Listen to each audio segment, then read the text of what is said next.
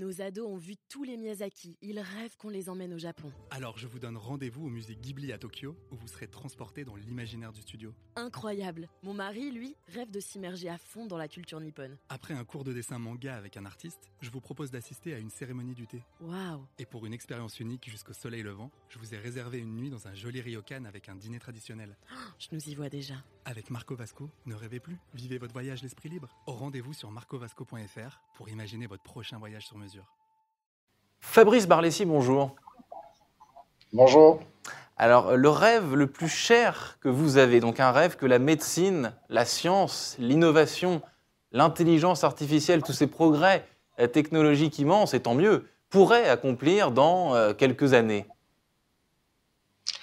Bah, c'est un rêve qui est aligné avec celui stratégique de Gustave Roussy, qui est de guérir le cancer au vingt et unième siècle, et dans tous les cas, même si la pathologie cancéreuse continuera d'exister, puisqu'elle les semble intrinsèquement liée à la vie, c'est qu'en tous les cas, ça soit un accident dans la vie dont on soit sûr de réchapper.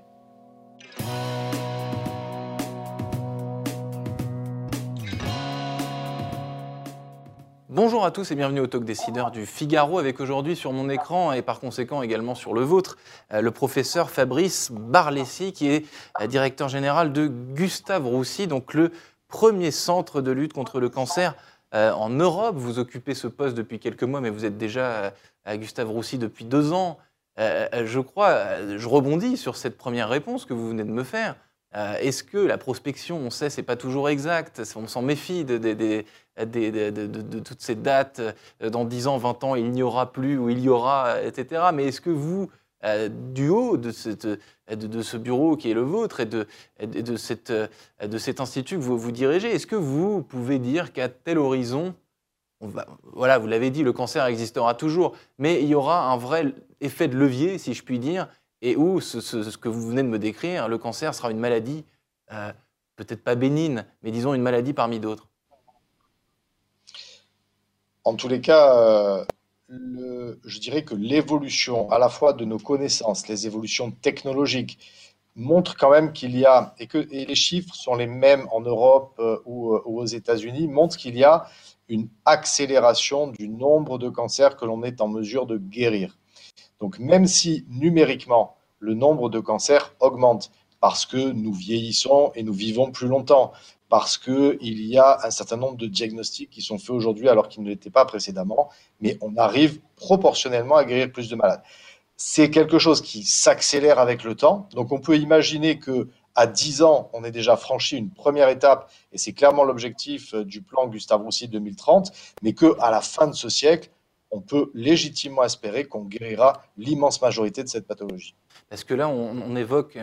Euh, un cancer, enfin Dieu sait qu'un euh, cancer, il y a des tonnes, et des, enfin des tonnes, non, des, des, un nombre, vous allez me dire lequel d'ailleurs, de, de, de, de variants. Il y a des cancers de, d'à peu près, d'à peu près toutes les par, parties du corps. Est-ce que, les, est-ce que ce que vous venez de me dire, c'est valable pour tout, ou alors euh, est-ce que bah, il y a des cancers qui seront plus, qui resteront plus difficiles à guérir que d'autres?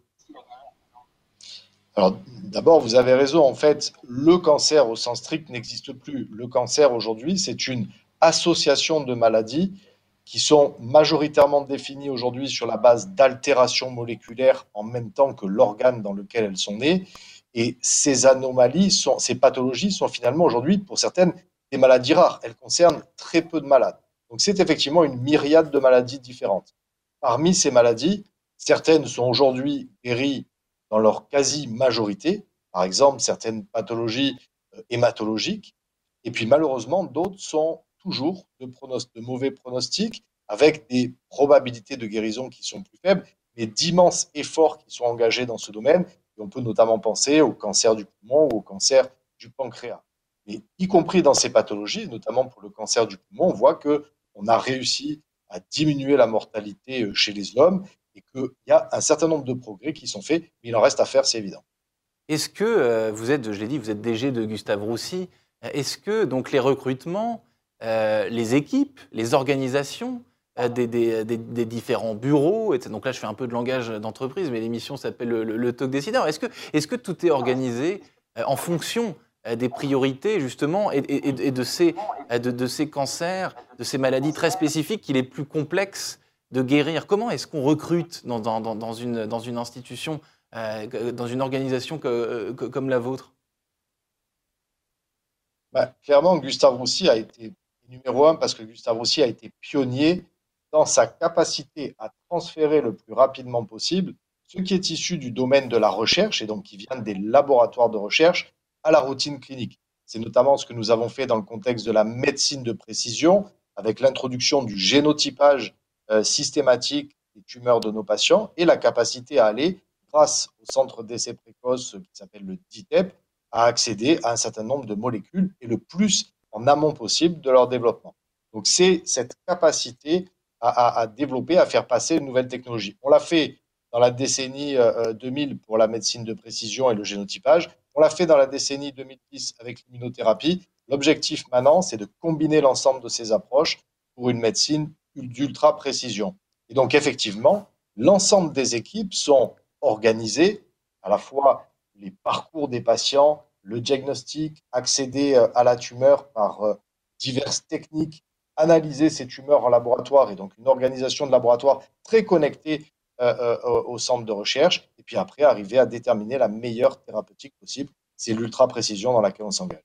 Est-ce que j'ai vu, professeur, que vous étiez très actif sur, euh, sur LinkedIn? Vous évoquez justement le, le, le, le plan Gustave Roussy trois point zéro, l'horizon deux mille trente, qui est, bah, qui est demain, euh, euh, finalement. Et, et vous évoquez effectivement cette ultra-personnalisation euh, et l'encadrement Euh, des, des, des patients. Et, et ça, c'est en grande partie, euh, c'est en grande partie possible grâce à la technologie et aux, et aux innovations euh, technologiques et à l'intelligence artificielle. Alors, c'est euh, l'intelligence artificielle regroupe beaucoup de choses, mais effectivement, aujourd'hui, si on veut a, a atteindre cet objectif, il va falloir qu'on soit meilleur dans la prévention. On n'est pas forcément très bon, notamment euh, en France. Il va falloir qu'on soit très bon sur le dépistage. Vous avez entendu euh, qu'hier, on va engager la France dans le dépistage du cancer du poumon, ce qui n'était pas fait jusqu'à présent. Donc, c'est toutes ces étapes qui vont permettre d'éviter un certain nombre de maladies, de les diagnostiquer précoce, précocement, voire intercepter le risque. Et tout ça, on va essayer de le faire de manière extrêmement précise, c'est-à-dire designer pour chacun d'entre nous la stratégie qui sera à conduire en termes de dépistage en fonction d'un risque propre. Si la maladie survient, on adaptera également la stratégie thérapeutique à proprement parler sur la base de ce génotypage et des différentes techniques, et notamment du développement majeur de l'immunothérapie aujourd'hui. Et puis enfin, on veut guérir la majorité de nos patients avec le minimum de séquelles possible. Et ça, ça suppose qu'on soit capable de s'adapter à ce que nous sommes chacun à nos différences. Et on va l'évaluer au départ du traitement, apporter le support le meilleur possible tout au long de la stratégie thérapeutique et assurer un suivi qui sera lui aussi personnalisé. Fabrice Barlesi, question un peu... Euh... Euh, bah, j'allais dire absurde, mais en fait qui est essentiel. Comment est-ce qu'on pousse les gens? Comment est-ce qu'on leur donne envie? Comment est-ce qu'on leur donne le courage d'aller se faire dépister alors euh, qu'ils n'ont pas de... Ça, c'est des termes très en vogue, qu'ils n'ont pas de symptômes, que tout va bien, et cetera. Comment est-ce qu'on leur donne, euh, qu'on leur donne ce, ce réflexe et ce, ce, ce besoin, en fait, d'aller s'assurer que tout va bien? Parce qu'on sait qu'évidemment, euh, dans chaque être humain, il y a la crainte que quelque chose... aille mal, quand, quand, quand tout va bien. Tout ça est assez, est assez paradoxal, mais je suis, je suis convaincu que vous allez, vous allez me donner une réponse plus claire que, que ma question. D'abord, il y a, il y a certainement une question d'éducation et qui commence avant le dépistage par la prévention. Et on sait tous qu'on est d'autant plus sensible à l'éducation et à la prévention qu'on est jeune. Et donc, il y a un certain nombre d'efforts à faire dans les écoles, dans les collèges, dans les lycées, autour De, de nos plus jeunes euh, compatriotes. La deuxième chose, c'est euh, d'arriver à personnaliser, euh, je dirais, ces, cette, cette anticipation euh, du risque de cancer. Aujourd'hui, si je vous dis, nous avons fait une analyse sur la base de vos caractéristiques génétiques, sur la base de l'histoire de votre maladie, sur la base d'une euh, d'une analyse de votre prise de sang et de votre mode de vie, et le risque chez vous est de quarante pour cent, vous aurez forcément plus tendance à accepter et à être proactif dans la mise en œuvre du dépistage, plutôt que si on vous dit, bah, écoutez, finalement, vous avez un risque qui est très standard, qui est faible, et vous pouvez suivre un dépistage standard tel qu'il est proposé aujourd'hui par les agences et coordonné par, par l'Institut national du cancer. Donc, si vous voulez, pour moi, c'est l'éducation et la personnalisation sont certainement les deux clés qui vont permettre de manière importante d'arriver à adapter ces stratégies de prévention, d'interception et de dépistage, et du coup d'être beaucoup plus performant dans ce domaine. Mmh, Fabrice Barlesi, dernière question. Euh, le Covid euh, a, euh, disons, euh, mis en second plan euh, le, le, le cancer. On, ent- on en entend moins parler euh, euh, en ce moment, ce qui ne veut pas dire que les travaux de recherche euh, se, sont, se sont arrêtés. Et j'imagine, comment est-ce que vous... vous euh, Euh, je ne sais pas si vous avez envie de, d'évoquer, d'évoquer ce, ce, cette, cette crise sanitaire. Est-ce, est-ce que peut-être, est-ce que le Covid a, a, a comme effet sur, votre, sur, sur vous, sur, sur votre activité, sur vos recherches dans, dans la vie de tous les jours? Ah non, c'est une vraie question. Et, et évidemment, on s'est battu. Et euh, il faut rendre ici hommage à l'ensemble des équipes de Gustave Roussy euh, qui ont été euh, extrêmement euh, résilientes pour faire face à cette crise, à la fois avec l'impact qu'elles pouvaient avoir sur un plan personnel, mais surtout sur un plan professionnel et sur leurs malades, afin que les malades vivant avec un cancer ne soient pas exposés à une double peine, celle du Covid et celle de leur pathologie néoplasique.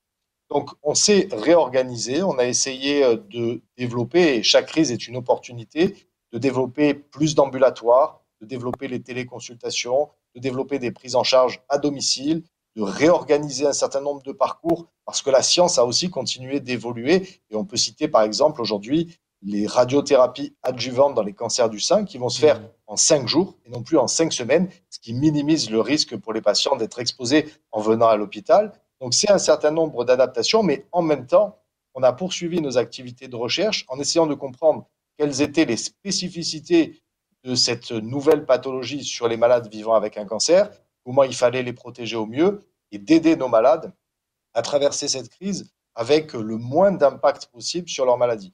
On a par ailleurs réorganisé l'hôpital afin de minimiser le risque qu'un certain nombre de diagnostics ou qu'un certain nombre de traitements, et notamment les traitements lourds, chirurgicaux, dont on sait mmh. qu'ils ont été challengés dans un certain nombre d'institutions, incluant bien sûr Gustave Roussy, mais nous avons tout fait pour que cet impact soit le plus minime possible, notamment pour les pathologies les plus graves, celles qui nécessitaient un traitement urgent.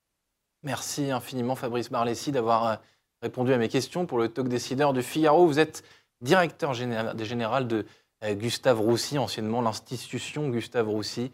Euh, merci infiniment encore une fois d'avoir répondu à mes questions. Je vous souhaite une excellente merci fin de journée.